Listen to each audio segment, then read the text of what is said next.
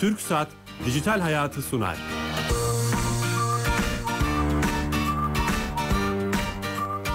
Merhaba. Kenan Bölükbaş ve Ali Fuat Gülmez'in yapımcılığını, Sedat Karabel'in teknik yönetmenliğini, Bilal Eren'in danışmanlığını yaptığı teknoloji ve sosyal medya programı Dijital Hayat başlıyor.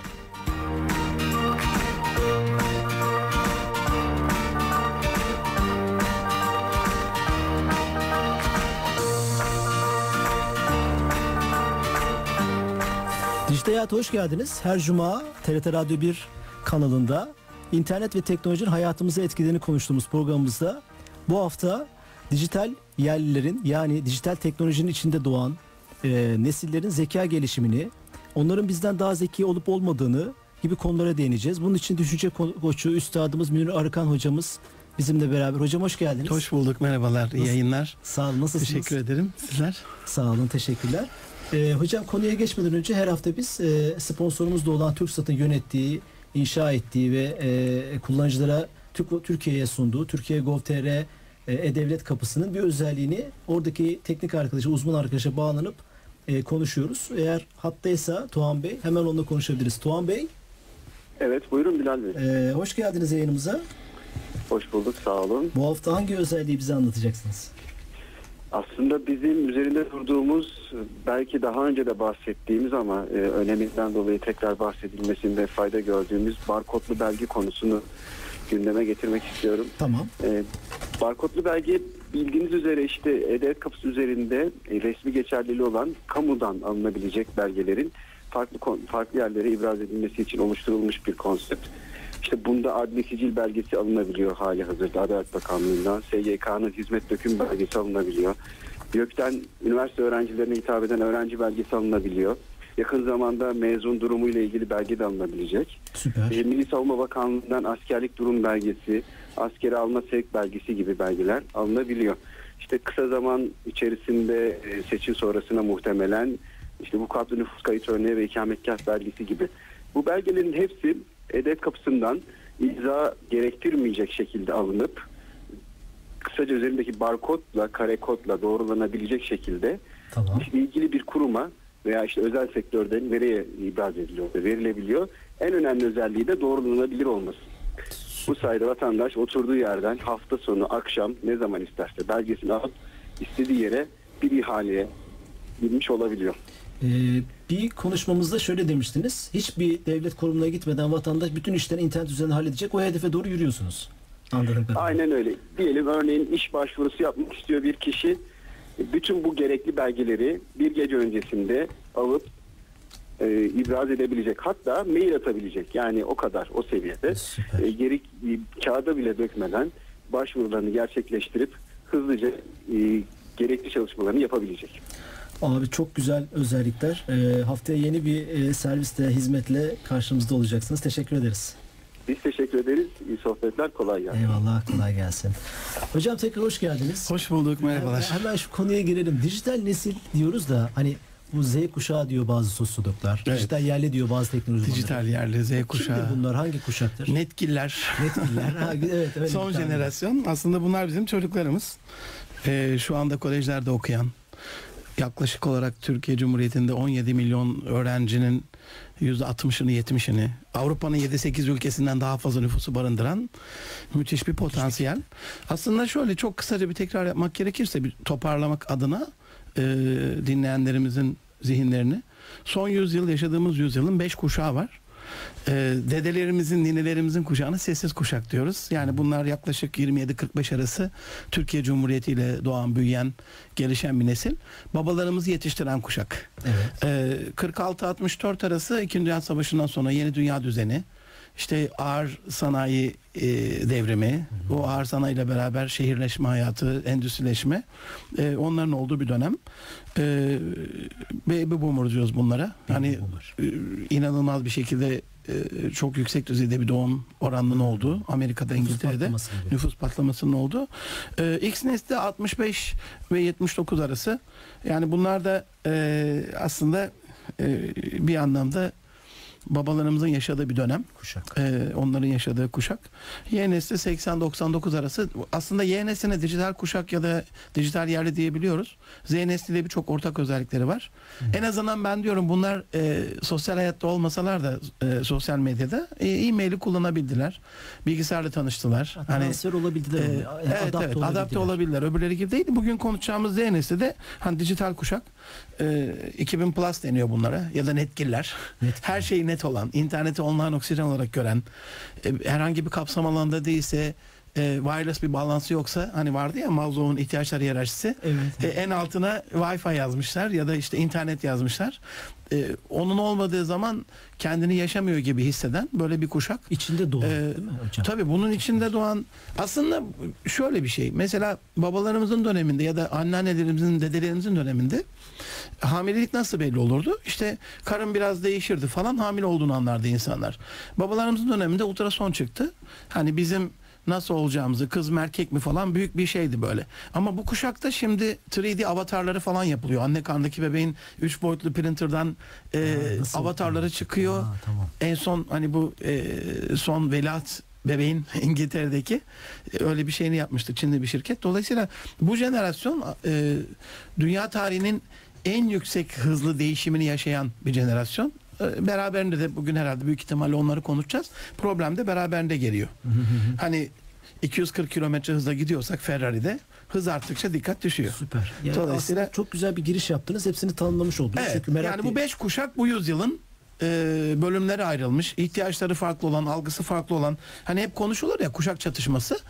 E çünkü benim algım farklıysa hani dedem ajansı dinlemek istiyor. e, küçük yeğenim internetten bir şey izlemek istiyor Twitter gibi. takip, takip etmek istiyor vesaire. Ve ben tweet atmak istiyorum. Benimki de farklı. E, küçük yeğenim ondan sonra e, çizgi film izlemek istiyor. Birisi internette oyun oynamak istiyor. Nasıl olacak? İşte kuşak çatışması. ihtiyaçları farklı. Beklentileri farklı. Evet, şimdi onlara girelim Evet. hocam biraz isterseniz Evet, zeka evet, kısmından. Evet. Peki bu e, bu nesil e, daha mı zeki bizden? Yani e, bu teknoloji onları daha mı zeka yapıyor? Bunu konuşacağız. E, böyle bir giriş yapabiliriz hani çok Ya güzel aslında, tanımdan sonra. aslında şöyle. Derinlemesine bizden daha zeki değiller.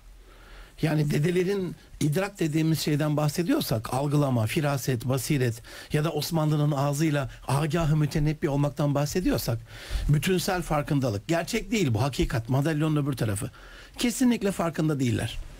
Yani dedelerimizin firasetini, basiretini, görüşünü, algısını asla yakalayamazlar. Ama yüzeysel bir zekadan bahsediyorsak hani senin jeton köşeli mi diye arkadaşlarımız takılır ya bize. Evet. Jetonları köşeli değil.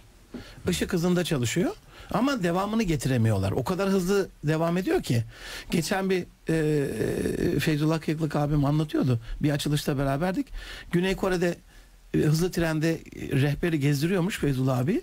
Feyzullah abi demişler şimdi işte en büyük ovamızdan geçiyoruz. Pencereden kalkmış hani demiş geçtik abi demişler. Yani bu neslin ovası bu kadar. Çok güzel oldu. 400 kilometre 300 kilometre hızla giderken hangisi geçtik artık. Dolayısıyla bu bir de doyumsuzluğu getiriyor. Hani kendi çocuklarımdan biliyorum ya da işte karış karış Türkiye'yi dolaşıyorum, dünyayı dolaşıyorum. Bu genç nesil Z kuşağı, Netgiller, 2000 plus, e, dijital yerli adına ne diyorsak diyelim. Hazımsızlar, doyumsuzlar, tatminsizler. Hani zeka ne işe yarar ki? Mesela Einstein e, çok zeki bir insandı değil mi? Evet. Ee, Mr. Sedis dünya tarihinde Einstein'ın e, 80 ya da 90 e, artı puanı olan zekasına sahip dünya tarihinin ölçebildiği en yüksek zekası Amerika'da 46 yaşında bir kütüphanede e, gevrak getir götürür işi yaparken öldü. Yani o zekayı kullanmak e, bence zekilik. Ama mesela şimdi şöyle düşünelim. Suriye'de olaylar oluyor, Irak'ta olaylar oluyor, Mısır'da olaylar oluyor. İşte Nepal'de deprem oldu. Evet. Nepal mesela en son örnek. Hadi onlar siyasi algılanabilir. Gerçi insani hiçbir siyasi boyutu yok ama Nepal'de deprem oldu. Şimdi bunun Twitter'da e, deprem görüntülerinin paylaşma hızıyla Nepal'deki o zavallı insanlara yardım etme hızı tezat. Evet doğru. Sadece paylaşıyoruz. Onun için diyorum çok zeki değiller. Yüzeysel olarak bunun haberini veriyorlar. Bunun örgütlemesini yapıyorlar. İnsanları bu konuda teşvik ediyorlar. Ama kızım hadi kalk internetten, oğlum hadi kalk bilgisayarın başından deyince isteksizler, gönülsüzler. Dolayısıyla bil fiil uygulama kısmında yapma, etme, ifa etme kısmında hani zeka nasıl bir şeydir? Birkaç çeşidi var. İsterseniz ona değinelim mi? Şöyle e, o- hocam şöyle olabilir mi o zaman? Bilgiye ulaşım konusunda Süperler. e, süperler. Yani değil mi? bilgiye ulaşım ama o ulaştıktan sonra o hakikati o bilgiyi aksiyona E şimdi çevirecek. ne olacak? So what? Ha, yani aksiyona stop. geçecek Orada tarafta mı duruyorlar. problem var diyorsunuz. yani Kesinlikle. yani. O da derini bir zekaya sahip olmadıklarını gösteriyor. Bir de hızlı tüketen bir nesil bu nesil. Doyumsuz olmasından e, kaynaklanan bir de şeyleri var. Hani ayran gönüllülük dediğimiz maymun iştahlık dediğimiz. Şimdi tabii buradan şu da çıkıyor. Yani şimdi bizi dinleyen bu neslin çok e, bu nesilden çok arkadaşımız olabilir. Hani onlara aslında bu bilgiye ulaştıktan sonra ne yapılacağını belki Kesinlikle. e, söyleyebiliriz. Veya Kesinlikle. bu, bu yeni bir durum olabilir hocam. Şimdi televizyon geldikten sonra siz çok daha yakından biliyorsunuz. Estağfurullah. O, o nesil televizyonla beraber başka bir şeyler artıları oluştu. Tabii ki eksileri oluştu ama Aslında yeni- televizyona da bakmıyorlar Bilal Bey şu anda. Yok şu anki nesil Hani bu için nesil demiyorum. Hani internet nesli yani. X nesli diyelim. Evet, evet. Televizyonla Onlar televizyonun kesinlikle. O zaman belki bir önceki nesilde X nesline diyordu ki bizim gibi ayran gönüllüsünüz. Bilgiye ulaştınız ama hiçbir şey yapmadınız Tabii diyorlar. tabii. Dünya tarihinde bu böyleydi zaten. Yani o hep bir sonraki Hani, nesli tabii, tabii, bir şey yapma tabii. var. Yani biz daha kıymetliyiz der gibi.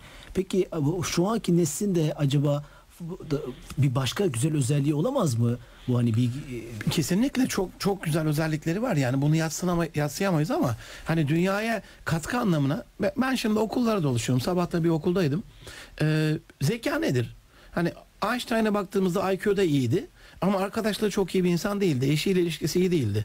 Dolayısıyla IQ çok fazla bir işe yaramıyor. duygusal zeka mı o? Ee, Kötü değil. Kötü daha, diyor. daha sonra hani duygusal zekayı çıkardılar. Emo- emotional intelligence. Ama duygusal zekası yüksek insanlara baktık. Bunlar e, kutuplardaki sıkışan balinalarla ilgili çok böyle duygusal bir davranış sergilediler. Ama bunların kendi ülkelerindeki problemlere baktığımızda ailelerindeki problemlere, kendi nefislerindeki şahıslarındaki problemlere, bireysel probleme baktığında bunları çözmekte yine problem olduğunu gördük. Sonra dediler ki ruhsal zeka. Hani biraz işin Ruhsal içine zeka. dini böyle şeyler katılacak, ahlaki, etik değerler falan.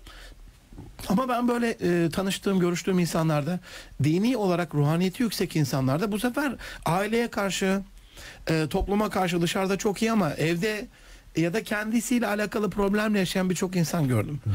Ben yeni bir zeka kavramı üzerine çalışıyorum şu anda. Family quotient, aile zekası. Aile zekası. Dolayısıyla İlber Ortaylı hocamın dediği hani aynı konakta 3 kuşak 150 yıl ancak o zaman şehirli oluyorsun. Şimdi bu kuşak e, şu hızlı sirkülasyon içerisinde, şu hızlı üretim içerisinde bilgiye o kadar rahat ulaşıyor ki, hızlı ulaşıyor ki yani e, Facebook var, Twitter var, ondan Google. sonra Microsoft var, e, Google var, Google Plus var. E, ellerinde telefon acaba diyorum hani zeki insan ne yapar? Orada tereddütlerim var. Ama şundan bahsediyorsak bunlar teknolojiyi iyi kullanıyorlar mı? Kesinlikle. Yani mesela babam 70 yaşında falan kitap yazmaya başladı. Notebook aldı. E, e, bilgisayar kullanmayı öğrendi. Arada beni arıyor. Oğlum diyor Word nasıl açılıyordu? E, ama mesela 2 yaşında yeğenim Annesi yazmış stüdyo duvarında yazdığınız şey gibi bir tane A4 kağıdına www işte hangi oyunsa onun sitesini .com diye yazmış. Çocuk 2 yaşında. Harfleri falan bilmesi mümkün değil. Telaffuz Bakarak- edemiyor. bakarak. Bakıyor W klavyeye bakıyor hangisi bu? Ona basıyor. Kaç tane var? 3 tane. Arada ne var? Nokta var. Dolayısıyla kendi oyununu açıyordu. X kuşağın son özelliğiydi bu. Şimdi ona da gerek kalmadı. Hani dokunmatik yani Android'ler çıktıktan sonra e, çok enteresan bir tane e, eski model telefonlar yani 5 yıl önce kullandığımız reklama girmesini ismini söylemiyorum. Bir dokunmatik özelliği olan çıktı. Eski eskisi klasikti yani ekrandan değil tuşlarla yönetiliyordu. Tamam. Yeğenim o zaman 3 yaşında. E, babasıyla da aynı şeyi kullanıyoruz. Telefonu kullanıyoruz model olarak ama onunki dokunmatik. Benimkini de öyle zannetti. Eliyle parmağıyla şöyle bir ekrana bir değdirdi falan. Baktı şey yapmıyor. Bir şey değişmiyor. Attı telefonu. yani bunların e, zekasında, pratikliğinde, hafızalarında hiçbir sorun yok. Ama Süperler. bu zeka hiçbir işe yaramaz diyorsunuz. E, ülke ülkeye bakalım. Hani bilimsel makale üretmeye yarıyor mu? E, toplumsal toplumsal sosyal sorumluluk projesi üretmeye yarıyor mu? 600 milyon TL'lik ekmek israfını önlüyor mu? 26 milyar dolarlık içki israfını, 14 milyar dolarlık sigara israfını, okullaşma oranını yani ben geçen bir insan kaynakları zirvesine katıldım. Ee, diyorlar ki yüzde 86'sı bu ülkede e, mezun olduğu okulun formasyona uygun bir iş yapmıyor. Yapanların da en azından 3'te 4'te 3'ü mutsuz. Keşke ben bu işi yapmasam. Keşke başka bir kariyer yapsam. E zaten ben o ateşin tadını yanarak öğrenen bir kardeşinizim. Ben şu anda 19. işimi yapıyorum. Yani 84'te ODTÜ'ye girdiğimden bu yana başlayan kariyer hayatımda e, 15 yıldır düşünce koçluğu yapıyorum. Yönetim danışmanlığı Ben yapıyorum. Eğitim bakıyorum. iyi yapıyorum. bir girişimcisiniz. Ya hayır 19. böyle değil. Ee, maazallah demek lazım. Yani hayat çok kısa Bilal Bey. Hmm. İstikrar dediğimiz, sırat-ı müstakim üzere olmak dediğimiz, ne için yaratıldığımızı bulmak dediğimiz, kendini gerçekleştirmek dediğimiz şey bu neslin en büyük problemi. Ama ben bu konuda hani devlete, sisteme de bir şeyler söylenmesi gerektiğini düşünüyorum. Bu çocuklar keşfedilmiş olsa Z jenerasyonu inanılmaz bir cevher. Yani e, mesela deseler ki bu 17 milyon genç içerisinde vardır bunlar. Hayrettin Karaca'nın peşine taksalar Tema Vakfı olarak deseler ki sen e, 1 trilyon ağaç dikeceksin. İnan ölene kadar ağaç dikecek 1 milyon kişi çıkar. Ya da kapalı Güzel bir özellik bu. efendim Güzel bir özellik. Tabii bakış açısı. Yani kaçmazlar oradan. Evet. Ölümüne giderler. Bir sosyal son projesi yaparlar. Ya da deseler ki işte gidin Ensar Vakfı'nda din ve değerler eğitimi, değerler eğitimi dünyaya yayın. Hangi değerlerimiz varsa bunu kapı kapı dolaşın. Broşürleri falan dağıtırlar. Yaşamada problemleri var. İş yaptırma kısmında biz bunlarla alakalı bir problem yaşamıyoruz. Yeter ki sistem olsun. Çünkü bu garipler e, sabahın 8'inde, 7'sinde, 6'sında gel buraya deyince geliyorlar. Evet. Bu çok zor bir şey. Yani kelli felli adamlarız. İş yerinde e, patron çağırdığı zaman zaman zaman gidemiyoruz. Kıvırmaya çalışıyoruz, kaytarmaya çalışıyoruz. Bunlar gel dediğin zaman geliyorlar. Bu nesil için güzel bir şey söylemiş oldunuz. Eyvallah, eyvallah. Ee, otur dediğin zaman oturuyorlar. Ama şöyle, gittikçe e, tahmin ediyorum bu netkillerin e, 2020'si çok daha feci olacak. Kontrol edilemeyen bir e, kitle geliyor. evet. Yani bunları çünkü doyumsuz büyüdükleri için e, gel şimdi okulda otur beni dinle diyorlar. İçeride problem var. Okulları ben dolaşıyorum. Hocaya bakıyor. Hocam diyor bu ders böyle anlatılmaz ki. Akşam internetten izledim. Bu matematik formülünü şöyle eğlendirerek, güldürerek falan. Abi inan fıkra anlatamıyorum seminerlerde. Yani seminer veriyorum Ya ben her gün bir iki okulda. ya da- Hepsi. Ha. Bu dünya tarihinde ilk defa oluyor. Aslında en büyük en büyük dijital devrim bu. Hatta Osmanlı dönemini düşünelim. Yani kapısında 6 ay o kitabı yazdırmakla alakalı beklediğimiz bir dönem Şimdi öyle değil. Şimdi senden 6 hafta evvel yaz tatilinde 6 ay evvel sen öğretmen olmazdan evvel senin öğre- öğreteceğin bilgiyi hafızasına atmış, cep telefonuna kaydetmiş, e, laptopunda, çantasında falan taşıyan bir nesil var. Aslında bu çok büyük bir meydan ne okuma. yapmak lazım? Öğren, öğretmenlerden başlamak lazım. Yani öğretmenleri mesela şu anda bu ilk başta söylediğim bu yüzyılın ilk sessiz kuşağı 27-45 arası aslında onlar Cumhuriyeti kuran, bizi yetiştiren, Türkiye Cumhuriyeti'ne yön veren, en büyük devrimi gerçekleştiren yani çünkü kendilerini adamışlardı. Şimdi bu kuşakla alakalı eğer bu kuşağın X kuşağı ve bir önceki Y kuşağındaki öğretmenleri kendilerini bu kuşağa adamazlarsa e, 2020 çok korkunç olur. Yani ben Future Agenda gibi futuristik şeyleri, megatrendleri, John Nesbitt gibi e, Takip ediyorsun Takip ediyorum. 2040, 2045, 2050 vizyonlarını. Hani dünyanın megatrendleri gelecekte şu andakinden çok daha büyük olacak. Yani şimdi ne yapılıyor? Ee, 3D printerla organ print ediliyor. Bu beni korkutuyor. Yarın bir gün print Silah edilmeyecek yapılıyor. vü- vücuda silah yapılıyor. Yani e, uçak motoru yapılıyor. Çinliler bina yapmaya başladılar. 24 saatte 10 tane toplu konut geçen hafta teslim edildi. E, 3D printerla. Türkiye'de de var birkaç tane biyo yazıcı. İşte kulak yapıyor, burun yapıyor. Aort damarı yapıldı geçen Kata'da ve Sabancı Üniversitesi'nde. Dolayısıyla bu aslında başarı değil. Hani 2020'den sonra e, gözümüzün yorulduğu ya da tarayıp scan edip ya da işte internete girip sosyal medyada paylaştığımız, save ettiğimiz, copy paste yaptığımız bir şey değil. Yuttuğumuz bir bilgi dönemi geliyor. Hap olarak yuttuğumuz ya da Matrix'teki gibi e, bir kablolu ya da wireless bir teknolojiyle sağ loba sol loba e, birbiri arasındaki interfeys sağlayarak gönderdiğimiz bir e, bir dönem geliyor. Yani o zaman hocam hem öğretmen hep yeni şeyler mi söyleyecek ki bu mümkün değil veya yönlendirici mi olacak hani? Yenileme hızı yenileme hızı çok müthiş Öğretmen olacak. rolü ne olacak? Hani tabii siz Ee, yani bence öğretmenler falan çok olmayacak. Yani okulsuz bu big data şeyi gerektiriyor. Hani okulsuz eğitimin, hastanesiz sağlığın, karakolsuz güvenliğin olduğu bir dönemi getiriyor ama öğretmenler eğer Yunus gönüllü olmazlarsa ne diyor Yunus? Her dem taze doğarız bizden kim usanası?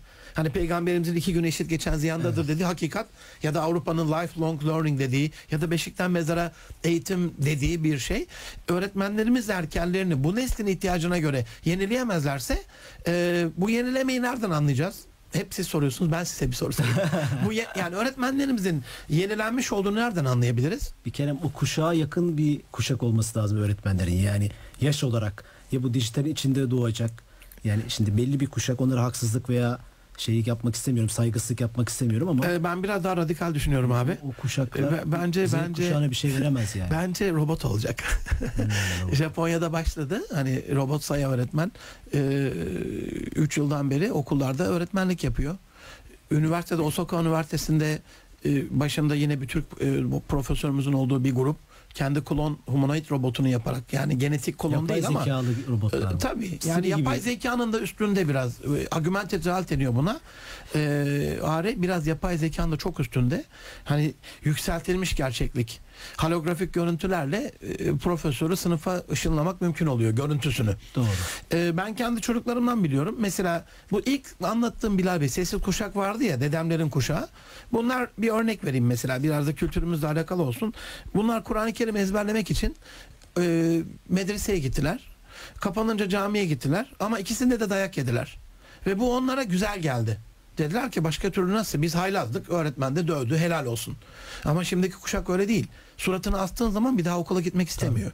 Ayak Yani- konuşulamaz. Aynen duygusal duygusal şeyleri çok yüksek, algıları çok yüksek. Ondan sonra Belki kişilikleri var değil mi? Hayatı kesinlikle ben merkezli yok diye bir şey kabul etmiyorlar. Doyumsuzlar, hazımsızlar ama Hani bunların elinde teknolojiyi bir oyuncak olmaktan kurtarıp geçen ben Başkan Obama'nın bir e, ulusal seslenişini izledim.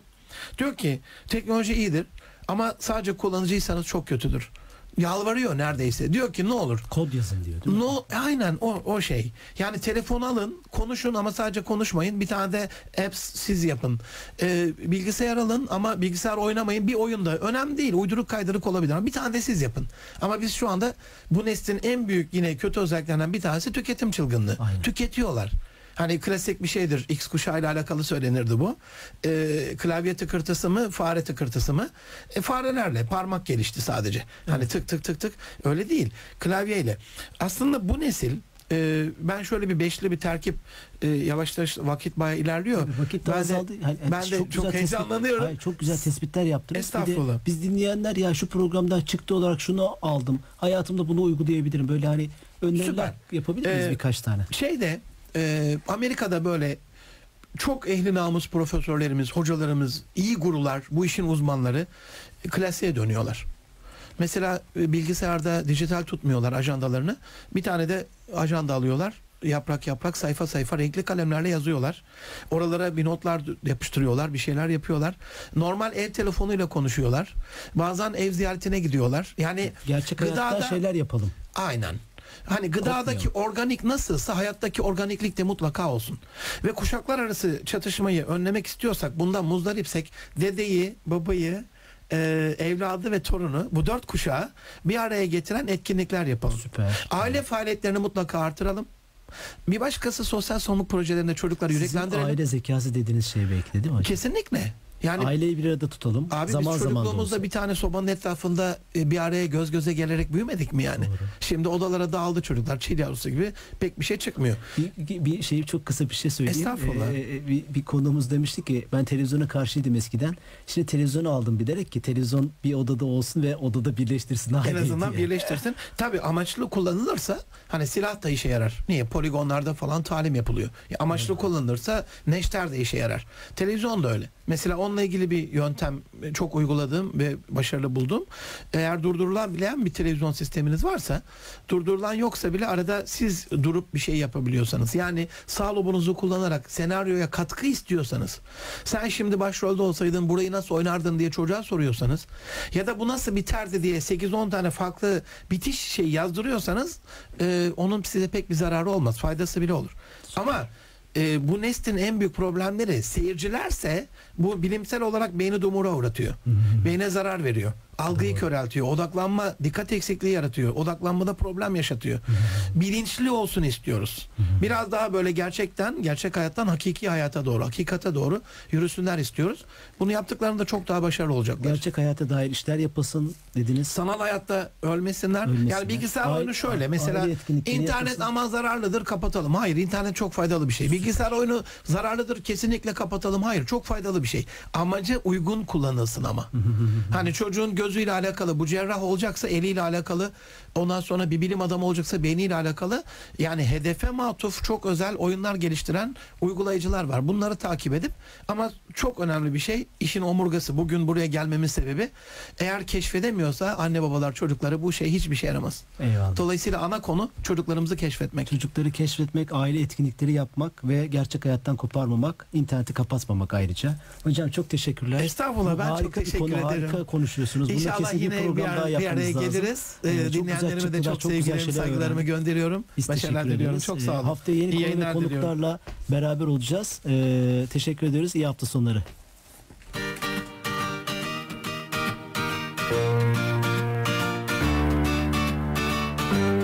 Türk Saat Dijital Hayatı sondu.